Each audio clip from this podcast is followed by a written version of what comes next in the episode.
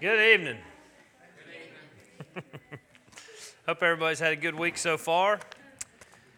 Um, we're going to continue in Jude. Um, but before we do, let's see. uh, announcements. I assume those little papers are still back here where people can update their phone numbers and all that. If you haven't taken a look at that, double check it. Um, and do you need? Yeah. Okay. Let's hear it. So, um, the parade starts at four o'clock on Saturday at Dunkin'. I haven't been able to tou- touch base with Laura because her mom's not good. So, um, You haven't been able to do what? Laura Kimes is in charge of it, Anderson, Okay. and her mom's not good this week. Oh. So she hasn't been able to return my calls. Okay. But I'm gonna go over on the way home tonight, and I'll find out where the staging area is and what time we need to be there. And then I'll have you send out a church text. Well, you'll you'll have Allison do it, but yeah.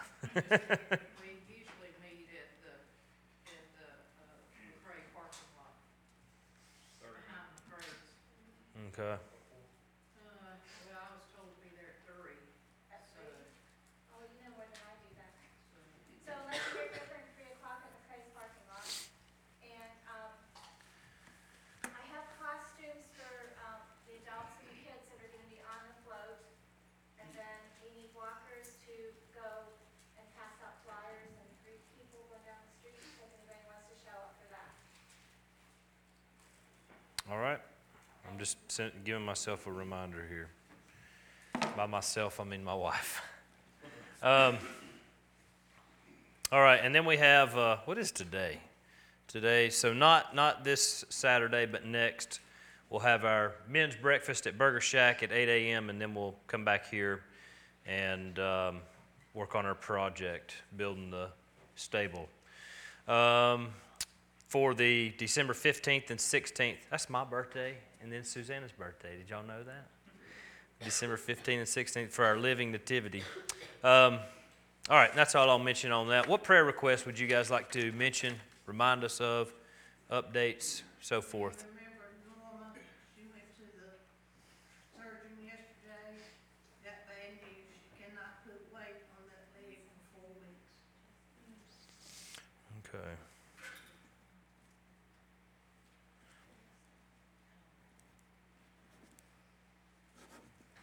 What else? Anybody else? Remember my grandma Ruby Williams? Yeah. She fell sometime last week at the um, autumn care, and she broke a ver- vertebrae in her back. And she has good days and bad days with that.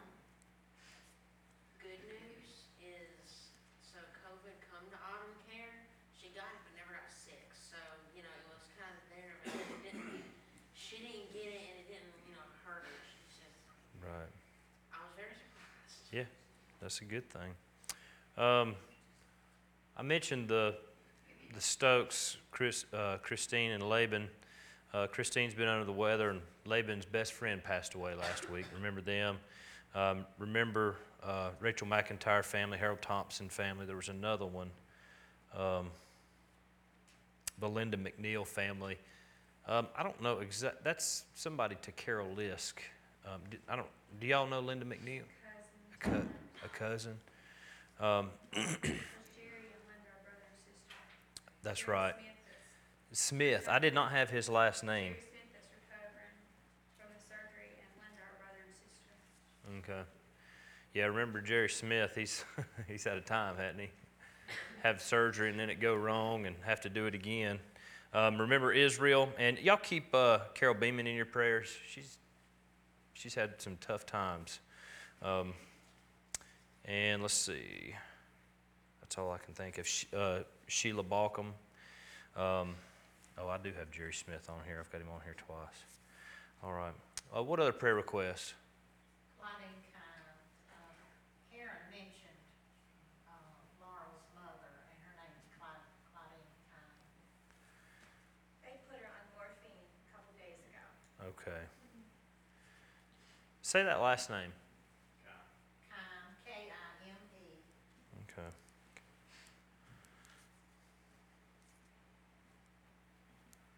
Her husband was a pastor out at uh, Bethel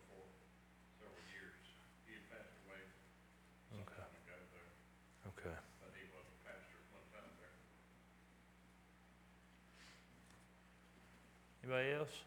Remember my brother Frank. Okay. Just remember Frank Richardson.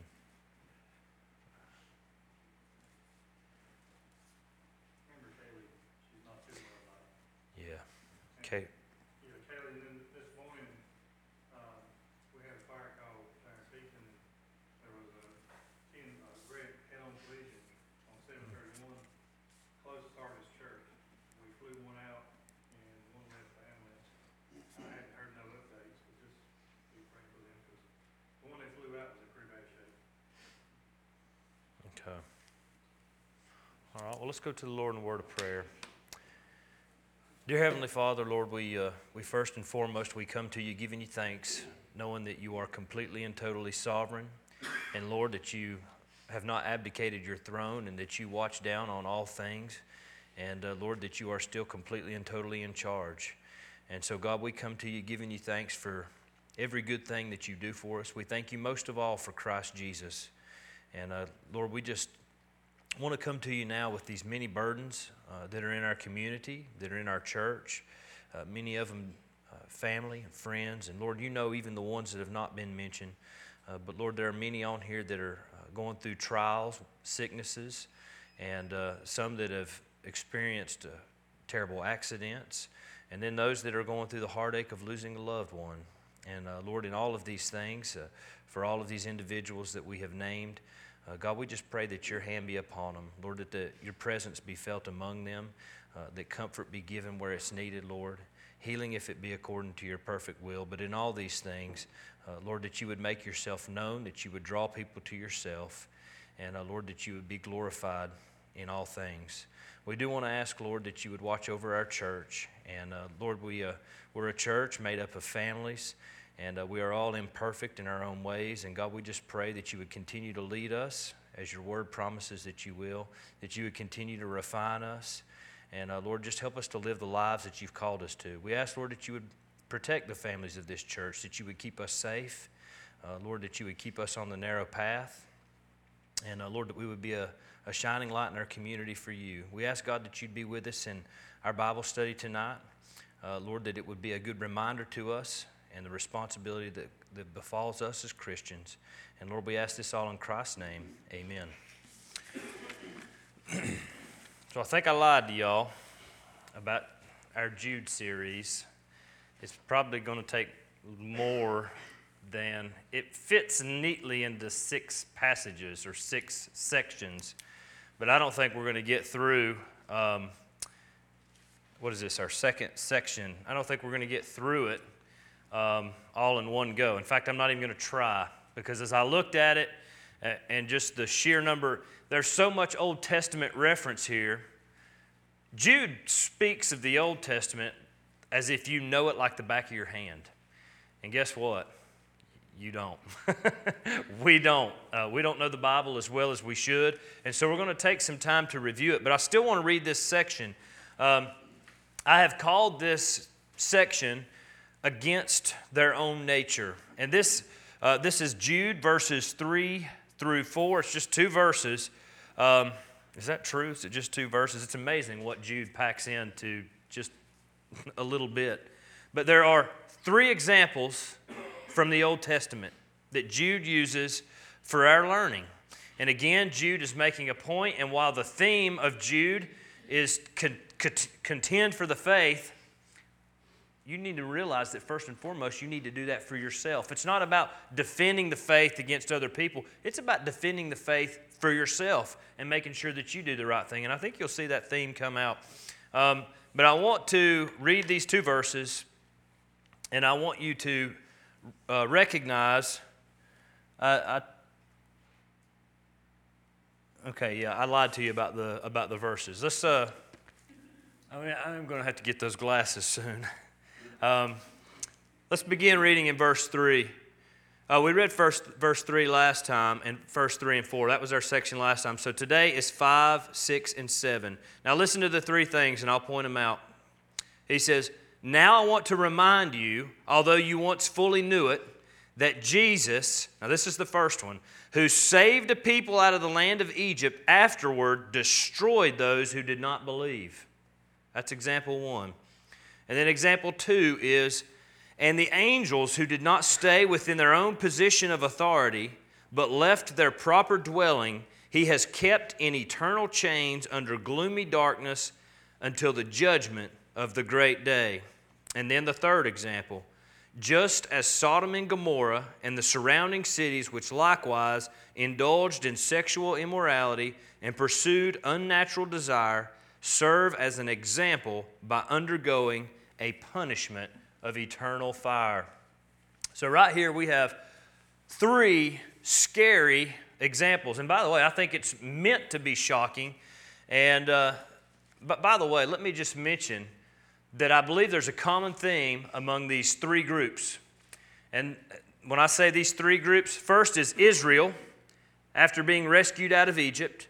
Number two are the angels that sinned, and we'll get into that in more detail than we probably should, and we're going to save that until next time um, because it is just, it's a lot. Um, and it probably deserves its own session. And then the last group is Sodom and Gomorrah. And the three, the, the three groups, the thing they have in common is, is that they all knew better. Every single one of them are without excuse. And I, I'll just put it this way before we really dig into it Israel had seen the hand of God move in a mighty way. And it says here that Jesus destroyed them even after saving them because of their unbelief. Do y'all remember uh, the faithing in Jesus sermon? When he says that they did not believe, what he means is they would not act out a life of faith. They wouldn't do what God told them because they didn't trust God. And they had no reason not to trust God. And so they should have known better. Now, the angels, that one's a bit more obvious. Um, the angels, they see things that we don't see. They existed before the foundation of the world, direct creations of the Almighty, and they have stood in His very throne room in heaven, ministering to Him night and day. And yet they sinned against Him. They knew better. And in Sodom and Gomorrah, this one may be a little bit less obvious, but if you were to break that down and look at a biblical timeline, I'll remind you that at the time when Sodom and Gomorrah is overthrown, that it says that the Lord, you remember Abraham is sitting in the doorway of his tent and he looks far off and it says he sees three men coming. And as you read the narrative, you find out that one of them is the Lord. And so this is a pre incarnate, this is what we call a Christophany. It is the Lord having come to earth with two angels, and two of those angels stayed behind. They worked in Sodom and Gomorrah and the cities round about them. By the way, there were five cities, and the Lord destroyed four of the five cities. We'll get into all that. Most of the time, people don't point that out, but I think it's impor- important. Um, but Abram, this was during Abram's day, and Sodom and Gomorrah had fallen into such sin that the Lord said that He had heard the cry of their sin and He would go down to see if it was so, and that there were still people walking the earth one generation. In fact, uh, Shem was still alive, one of Noah's descendants.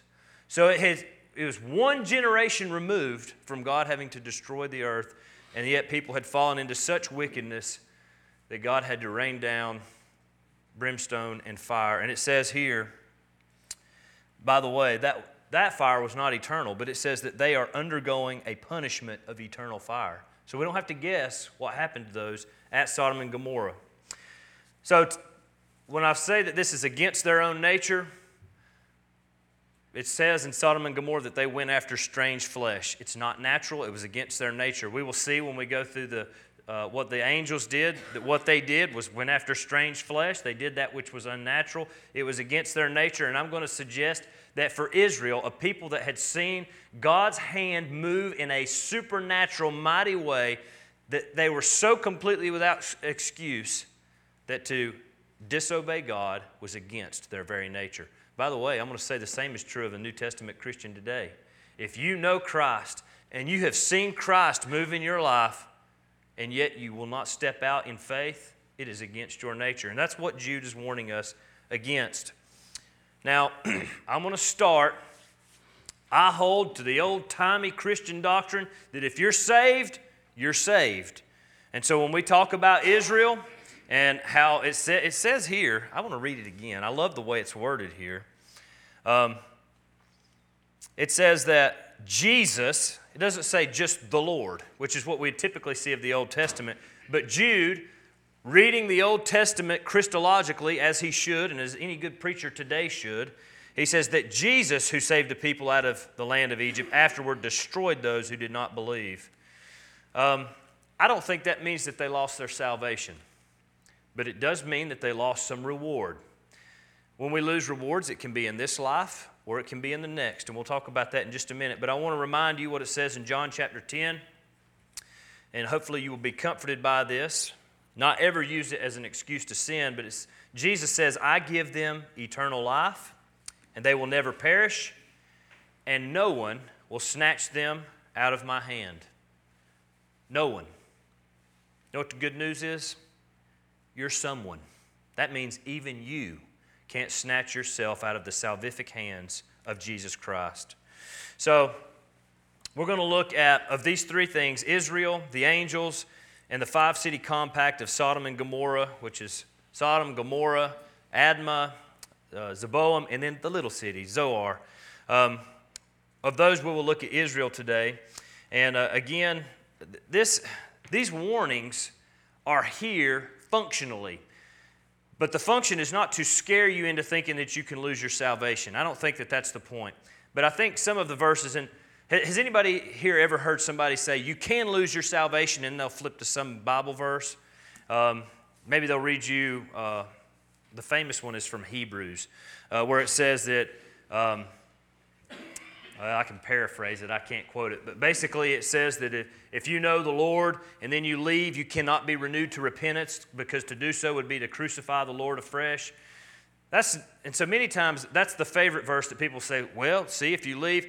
But I want to remind you that what it says in 1 John to me is very clear. In 1 John, he says that those who have gone out from us, that is, people who left the church and said, oh, I don't believe that anymore, it says that they were never among us. They weren't one of us. They weren't ever really saved to begin with. But I do believe that some of these verses and some of these passages function as a way of keeping us on our toes, keeping our guard up. And so I believe that that's what we see here um, today in this passage. And we want to look at this example of Israel delivered. Uh, the first thing I want to point out that Jude says here, and by the way, I think he's, he's making a play here. Remember what I said that they all knew better? Jude says, although you once fully knew it. And so he's talking to the church. By the way, that should scare you a little bit right there. He's talking to the church and he's warning them about things like not living a life of faith, doing things that are unnatural. He compares them to Sodom and Gomorrah. Hopefully, we wouldn't have to give a sermon like that in the church. But Jude evidently thought that it was appropriate.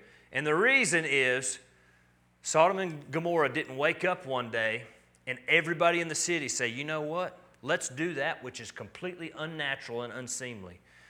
Somewhere along the way, somebody did something and they dabbled and, it, and they encouraged it and it drifted and it looked a lot like American culture today. They started approving of it, they started endorsing it, they started advertising it, and they started pushing it. Now, look, I wasn't there. But I promise you that that's how it happened. It wasn't like they all woke up one day and said, let's do that which makes no sense whatsoever.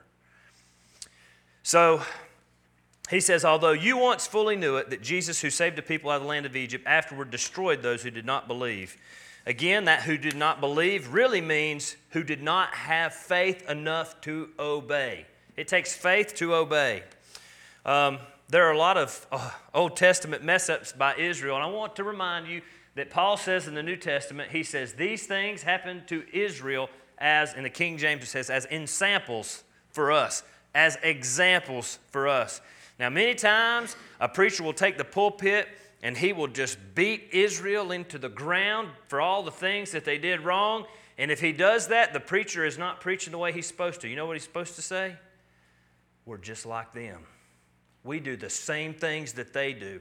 Unsatisfied, complain, murmur, grumble, don't trust God, disobey. That's what the preacher's supposed to say. And so we're going to look at some of these mess ups uh, that they have. And I'm going to turn back to Exodus. By the way, uh, I attempted to cover all of Exodus today and I didn't make it. It's about a three hour read. And uh, it, it would be good to read it front to back without really taking a break. Um, I got most of the way through it. Um, but you can't just do Exodus, you got to do Numbers too.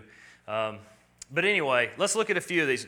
And I want to remind you that the first time that Israel shows unbelief is before they ever pass through the Red Sea. Do y'all remember this? Um, did I put the scriptures? Yes. So it'd be in Exodus 14. And so in Exodus 14, by the way, you've got to set this up because I, I, can't, I can't wag my finger at them if I don't remind you that they have seen the plagues of Egypt. They've already seen God's hand move in an, a mighty way, a supernatural way. So supernatural that God said to Moses, When you do these things, they will know that I am the Lord. So there was no excuse. And yet, they get out there. Oh, here it is. It says, And the Egyptians shall know that I am the Lord when I have gotten glory over Pharaoh and his chariots and his horsemen. But we look in 14, 11, and 12. And they said to Moses, This is the people of Israel, Is it because there are no graves in Egypt that you have taken us away to die in the wilderness? What have you done bringing us out of Egypt? Is not this what we said to you in Egypt? Leave us alone that we may serve the Egyptians, for it would have been better for us to serve the Egyptians than to die in the wilderness. Haven't even crossed the Red Sea yet. But they've seen God's hand move. They know that the message is let my people go. Deliverance is coming. But you know what God does to punish them? Absolutely nothing. He doesn't punish them. He opens up the sea, He lets them go through on dry ground. He drowns Pharaoh and the Egyptian army. And then you flip over to the next chapter in Exodus 15, verse 24. And they're at the place called Marah. Uh, and in verse 24 it says, And the people grumbled against Moses, saying, What shall we drink? And he cried to the Lord, and the Lord showed him a log, and he threw it. Has somebody got the King James in front of you?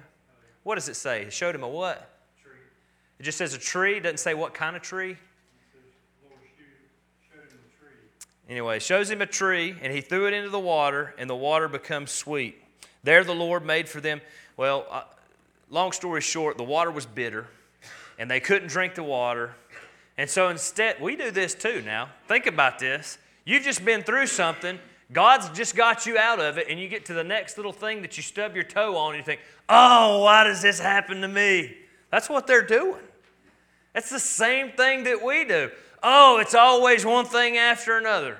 I remember my daddy telling me one time, I, was doing this Israel thing, and I was complaining about something. He said, That's the way life is. It's just one thing after another. I thought, God, we're a pitiful bunch of people, aren't we?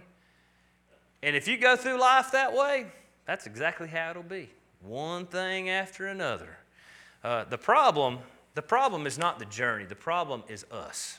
The problem is how we look at the journey. Yeah, bad stuff does happen. And it, it, is a breath of fresh air when you get to see somebody handle bad things in a good way. Uh, by the way, Christian, do it all the time. You, you'll be helping other Christians and you'll be helping lost people. Uh, you'll be shining light on Jesus Christ as you do it. But anyway, so they get to the bitter water, and once again, it's like it's the end. God gets them out. You know what He does to punish them? Nothing. It's amazing.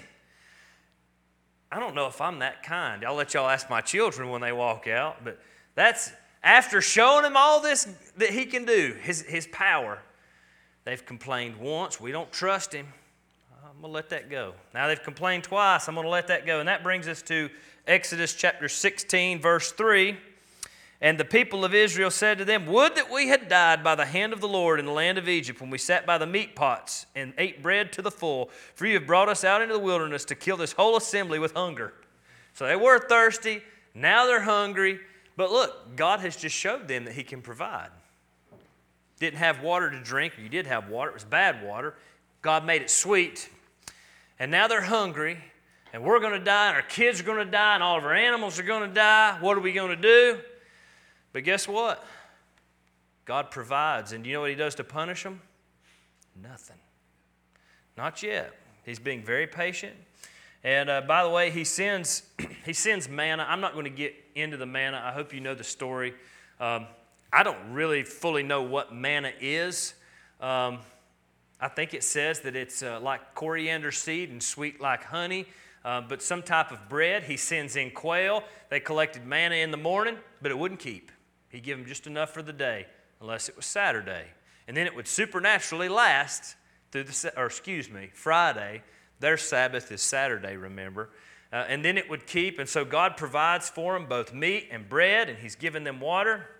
By the way, uh, the water is not over, and uh, just to remind you, it's in Exodus 17, 2 and 3, when they go, and this is the uh, time where Moses strikes the rock. Um, but it says they were at Rephidim. There was no water for the people to drink. Therefore, the people quarreled with Moses and said, Give us water to drink. And Moses said to them, Why do you quarrel with me? Why do you test the Lord? But the people thirsted there for water, and the people grumbled against Moses and said, Why did you bring us up out of Egypt? To kill us and our children and our livestock with thirst? So Moses cried to the Lord. I'm going to tell you what, this Moses was quite a fella. He was always stuck between them and God, and he got the bad end of the thing, and he always he would intercede on behalf of Israel. Now look, I promise you, we might even read it. There were times where he couldn't stand them. And he would say, God, why do I have to put up with this people? But he loved Israel. In fact, when God was going to wipe them out, he said, Don't do it, Lord. Have mercy on them. And by the way, God did. But anyway, so we have the water, and uh, of course, the Lord tells him, I'll stand before you on the rock and strike the rock. And basically, God supernaturally provides a spring of water flowing up. And of course, I believe we see that in the New Testament, where Christ says that he will be like a fountain flowing, springing up um, inside the heart of the believer. We, uh, we have the golden calf incident in Exodus chapter 32. And I'm not going to recount that one. Hopefully, you got a full dose of that in Sunday school all of your life. Uh, but you know the story that Moses went up to get the law, and uh, they had taken of, of the jewel, jewelry and made the golden calf, and they had engaged in idolatry. And guess what? They got punished this time. And that's the way it should be. And so I want to suggest to you that a new Christian, when they come to a saving faith of, in Christ, that Christ is a little more patient with them. They're new. But the longer that you walk with the Lord, the more that is expected of you. All right, so after that, we have them complaining at uh, Taberah. That's in Numbers 11. Then we have them complaining over lack of food, in, uh, again in Numbers 11. And then the one that I want to go to, this is the, by the way, many times, most of the time, there's a list of 10 times that they grumbled. But if you want to get real nuanced with it, you can actually break it down to about 14 times. But um, if you want to flip over to, jo- or excuse me, Numbers 14, I want to remind you of the last time. And I think this one is instructive because remember what Jude said that he destroyed them. Now, look, what the word destroyed has manifold meaning in the scriptures. Um, in fact, sometimes the word destroyed has, is, is the word that's used to those that are sent to everlasting punishment, to hell, if you will. Sometimes it just means that uh, something is done away with.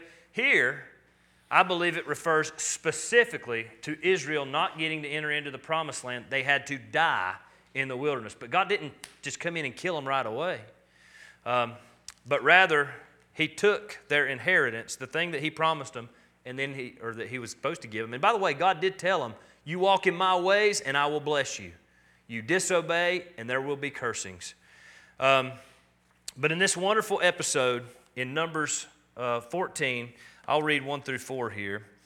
Uh, by the way, let, let me just remind you that the 12 spies were sent in, and Joshua and Caleb, two of the 12, they came back with a good report.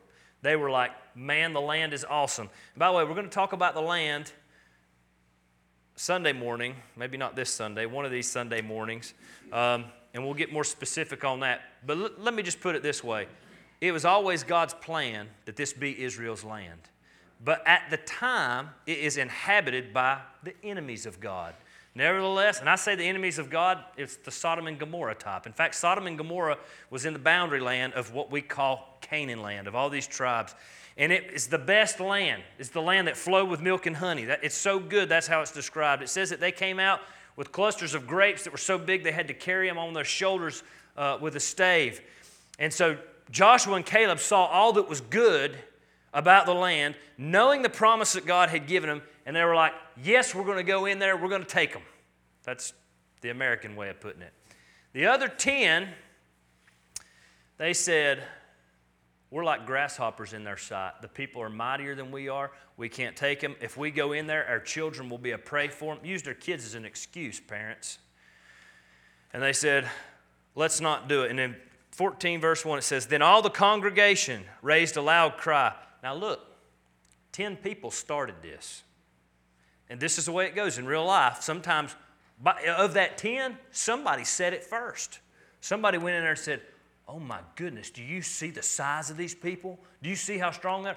Somebody showed a lack of faith first. Then all the congregation raised a loud cry, and the people wept that night. And all the people of Israel grumbled against Moses and Aaron. The whole congregation said to them, Would that we had died in the land of Egypt. Oh my gosh. God should have sent them back. But you know what? You know how many of them he sent back to Egypt? Not one.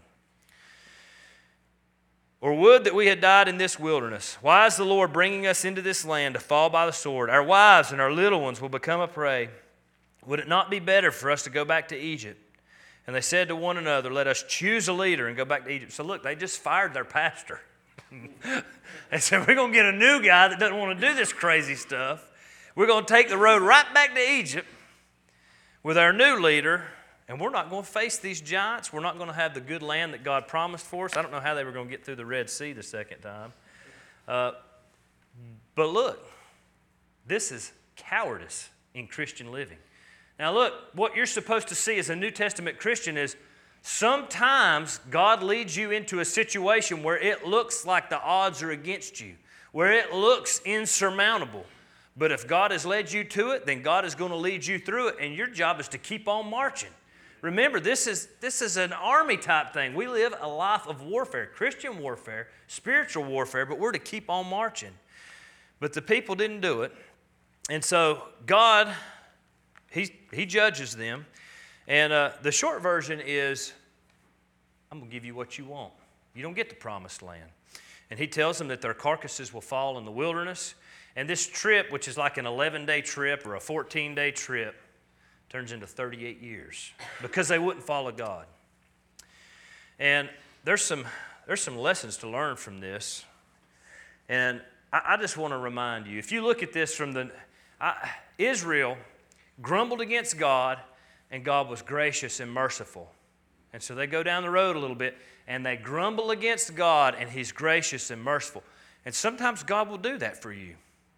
But after you've been walking with Him long enough, and after you know enough, there are times where there is a no turning back.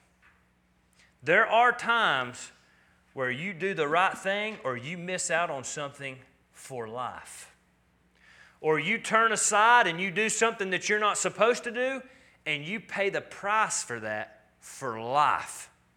And it should be that serious. It should scare you a little bit. Um, and you know, it could be, oh, there's so many examples I could give. There's bad examples um, of Christians that know God, that know His will, and then they step out on their wife, and there's no fixing it and they want to know why. Well, it's because they, they made a choice and they, they ruined their marriage. I'll just put it simply. And now, look, sometimes forgiveness can be found, but sometimes it cannot. And so there's no going back. Or uh, I'm reminded of a story about a man that was called to preach, but he had just spent a bunch of money, and so he told God no. And guess what? He never made a preacher. And that was his legacy to himself, anyway, is I was supposed to be a preacher, but I never did it because I had just spent all my money and uh, I, did, I, I didn't want to step out on faith and trust that God would provide. All kinds of little things. Um, but I think Jude is using Israel as an example. And the first thing he's trying to tell us is you know better. You're without excuse. Don't take for granted that there won't be negative consequences if you don't follow God. Don't depart. By the way, Jude, in its broader context of contending for the faith, let me say it this way don't compromise your faith. There are people that add things to the Christian scriptures, there are people that take things away from the Christian scriptures. And I think Jude is saying, don't do that. Stick with the main, keep the main thing the main thing. You know better. In fact, let me put it this way you, as a New Testament Christian, you have all this. Do you know how much Israel had? They had oral tradition. These are, the first five books are the first five books of Moses. They didn't even have that, and yet they were expected to know. So you are much more without excuse. And the more that you know of God, the more that is expected of you. Let your faith abound. Uh, the more that you have seen God do in your life, I'm going to go ahead and tell you, the more He expects of you. Simple as that. Um, he expects you to obey, to trust Him, to let your faith abound. Um, and, and if you do, you'll get to see some great things. Let me, let me finish the story here. Um, I have to remember where it's at. I think it's in Joshua, Judges, maybe. Joshua. So, the two guys that give the good report, and this is one of my favorite passages in all of the Bible. It's such a wonderful reminder. It's in Joshua 14. Remember, the ones that didn't believe, it says that they're destroyed. They don't get to enter the promised land. Moses himself didn't get to enter because he disobeyed God. But when they cross over Jordan into the promised land, we still have Joshua and Caleb. And uh, I want to remind you that Joshua is a very special person in salvation history. In fact, what, what you will find is you can read Joshua in Revelation side by side, they make a good comparison. Joshua, in fact, he has the very same name as Jesus. Did y'all know that? Yeshua, Yehoshua, depending on how you want to say it. Um, but he, he becomes a figure type, and he was always the closest to Moses, and he was always the closest to the tabernacle. But this guy, Caleb, he sort of emerges out of the text from nowhere. And so here he shows up in Joshua chapter 14. And we read that it says that Caleb, the son of Jephunneh, the Kenizzite, said to him, You know what the Lord said to Moses, the man of God, in Kadesh Barnea concerning me. I was 40 years old when Moses, the servant of the Lord, sent, sent me from Kadesh Barnea to spy out the land, and I brought him word again as it, as it was in my heart. But my brothers who went up with me, they made the heart of the people melt. Yet I wholly followed the Lord my God. And Moses swore on that day, saying, Surely the land on which your foot has trodden shall be an inheritance for you and your children forever, because you have wholly followed the Lord my God. Now behold, the Lord has kept me alive. This is Caleb talking. Just as he said, these 45 years since the time that the Lord spoke this word to Moses. Now look, he, he's an old man here. this is this is like this is an 85 year old man talking. And he's saying, I am this day 85 years old. I'm still as strong today as I was that day that Moses sent me. My strength now is as, the, as my strength was then, for war and for going and for coming. So now give me this hill country of which the Lord spoke on that day. For you have heard on that day how the Anakim were there uh, with great and fortified cities. It may be that the Lord will be with me, and I shall drive them out just as the Lord said. He got the same attitude at 85 years old that he had when he was 40. And by the way, even though, by, did you notice that the faithless attitude of the congregation of Israel, it affected Caleb. It put his life on pause for 40 years. But he's still as strong this day as he was then. And so I believe that God does indeed reward those that follow him, even in the face of God judging a culture, which is what this is about. It's an entire culture being judged. And let me just tell you this, church people. If we follow God wholly, like Caleb, like Joshua, and America doesn't, and God judges America, we can be like Caleb and we can still be blessed, even though the effects are on the whole culture. Or, as was the case in Sodom and Gomorrah, you know, Lot got rescued. Now, whether you want to have a conversation about whether he was righteous or not, we can do that another time. The Bible refers to him as righteous. To me, he looked like an idiot. And, and the Bible says that he vexed his righteous spirit because of who he hung out with. But he was saved from the overthrow of Sodom and Gomorrah. And so if we follow God, and this is not this is not some prosperity message, and I'm not saying that bad things never happen, but blessings can come in the face of destruction to those that follow God. Now, let me give you a few of the lessons in, in shorthand here. the more that you know of God, the more that is expected of you. And you know what that should encourage you to do? Know more of God. Not try to know less, but to seek Him all the more. Number two, all this murmuring and complaining, which is what Jude's talking about. The complainers, the unbelievers, the faithless, they're the ones that Jesus destroyed after He delivered them. Somebody started it. Let me just use this as an opportunity to remind you don't start it. And if somebody next to you starts it, in other words, somebody comes up to you and says, I just don't like the way things are going. This church, at this job, what in our family, whatever it is, let's don't take that route. How about you encourage them to change their attitude in a godly way? Now, you can do what I do. You can say, "Well, why don't you shut up? We're tired of hearing it." That don't work as well. but for pity's sake, encourage them not to start it. And if they do start it, let, let's be honest here. A bitter spirit spreads like a wildfire on a windy day, doesn't it? If, if I get real upset and I come over and start griping and carrying, that bitterness can seep into your spirit, and next thing you know, you're spreading it. It takes a real strong character and somebody that's willing to say, I can't carry that around. I'm taking that to the Lord Jesus Christ and I'm going to get rid of it right now. It takes somebody that strong, somebody that trusts in the Lord, to stop that sort of thing. But don't carry a bitter spirit. It ain't no fun anyway. That bitter feeling, discontent, nobody likes that. Don't do it. All right. What am I on? Number three here? It says number four in my notes, I think.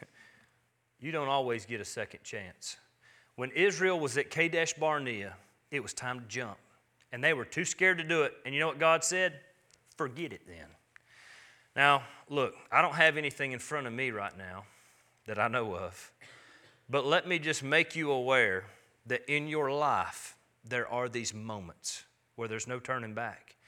Where if you know that the Lord has led you to it, if it's the scariest thing you've ever done, do it. Do it. If our church gets to a point where we have to do something that doesn't seem to make sense on paper or like a bank statement, but God's called us to do it, spend every penny if you have to. Do what God has called you to do. Now, next week, I'm going to give y'all some kind of big proposal to spend all our money. Right now, I'm not going to do that. I'm not going to. But, but you get the idea. If God called us to, we would do it. All right, number, number five in my notes here God is just in his punishment of wickedness. Now, look, I'm talking about saved people here. When the church, and by the way, my Bible says that judgment will begin in the house of God. We see Israel, even though they're saved in this Old Testament uh, scenario, they're judged for their lack of faith. Now, some of that was a loss. They didn't get the promised land. They did not get to experience, I'm going to call it the fat life, the victory life. They could have went in there. They could have been the generation that said, we defeated the mighty people that, that, that conquered all of Canaan land, that had the best land. We followed God in there. We did what, but they didn't get to do that. You know what their legacy is? They died in the wilderness. They were told they couldn't go. And uh, that was their punishment. God's just. And let me just say this the Christian is punished by God. Now, look, you don't experience judgment for your sins. Your sins are judged on Christ, but you are chastised for your disobedience. And the whole point is to make you more like Jesus. So if you step out of line in life in any such way, if you're doing something immoral, if you're stealing from your job, if you are doing something immoral on your computer, if you are doing something behind your wife's back, you're about to get a spanking. And it ain't like daddy giving you a spanking when God gives you a spanking. God is serious when it comes to uh, discipline in the Christian life. And He is just in doing it. And we have no right to complain when we experience it. If you depart from the goodness of God, guess what? You deserve it. And it's for your good. I don't spank my kids because I like spanking them, I do it for their good. And God is better than I have ever been. I want to remind you that we have, as we can be uh, punished in this life, we have rewards in this life for following God, but we also have rewards in the life to come. Now, look, I don't know what they are. Uh, I don't know exactly how that works. I, I've read some, in fact, I'll read you a few of them. In Ephesians, it says, knowing that Whatever good anyone does, this he will receive back from the Lord, whether he's a bondservant or free. So, regardless. Uh, I look at that and I say, well, if you do good in the, in the Lord's eyes, then you will receive good. 1 Corinthians chapter 3, 12 through 15 says, of the Christian here. Now, if anyone builds on the foundation with gold, silver, precious stones, wood, hay, straw, each one's work will become manifest. For the day will disclose it because it will be revealed by fire. And the fire will test what sort of work each one has done. If the work that anyone has built on the foundation survives, he will receive a reward.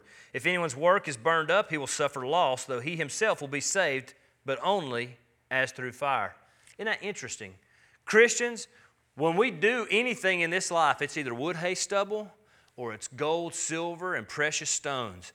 The precious stones, the gold, the silver, they can stand the fire, they will remain. There is a reward.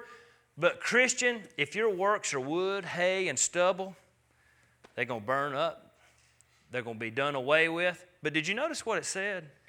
It said, though he himself will be saved. So the Christian doesn't lose their salvation, but they do lose some kind of reward. In 2 Corinthians 5:10 and I hope you all know this one. It says for we must all appear before the judgment seat of Christ so that each one may receive what is due for what he has done in his body whether good or evil. Jeremiah 17:10 I, the Lord, search the heart and test the mind to give every man according to his ways and according to the fruit of his deeds. It's not works salvation, it's rewards works, or works rewards. And what we do, it affects other people. You know, what I do in my family, make no mistake that it affects my wife and it affects my children. And sometimes the decisions that we make affect the, my children's children who are far from being born if the Lord tarries. And so we need to, and I think that's what Jude's saying here. Don't depart from the faith. Contend for the faith. Take this stuff seriously. It's so easy to glibly come into church and sit down. And, by the way, it's a good thing to do. But the Christian life is more than just soaking up some encouraging messages from the Bible. It's about living it out. And by the way, disobedience or faithlessness is sin. Worry is sin. I'm guilty too. I worry sometimes, and when I do, it's a sin. Next time I feel myself worry, and next time you feel yourself worry, we should recognize I'm sinning right now, and I need to turn away from my worry. I need to repent and actively trust God. And Jude here is making the point that we are to actively trust God. Let's pray. Lord God, uh, I pray that you would find in us hearts that are thankful.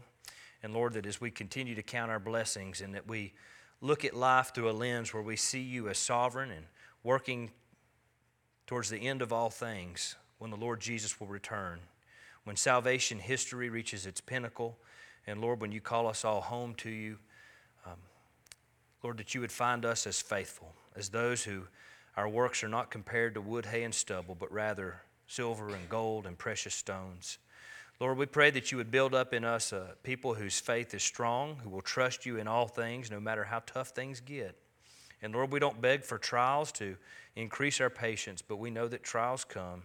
And when they do, we ask that you, by your power, through your Spirit, would help us to fix our eyes on you. That as we walk through this life and we live out our own life, that it would be a life of walking in Canaan land though it might be a life of warfare, that it would be a life of victory. It would be one where uh, we inherit the good things that were prepared before us. And uh, Lord, that we would walk in your ways in all things. We pray, God, that as families, uh, we would live our lives in a way that we are an example to the younger generation and that we would lead them in righteousness. And that, like Israel was commanded to, we would tell them about the good things that you've done for us in our own lives. Do watch over us, Lord, and keep us. We ask it in Christ's name. Amen.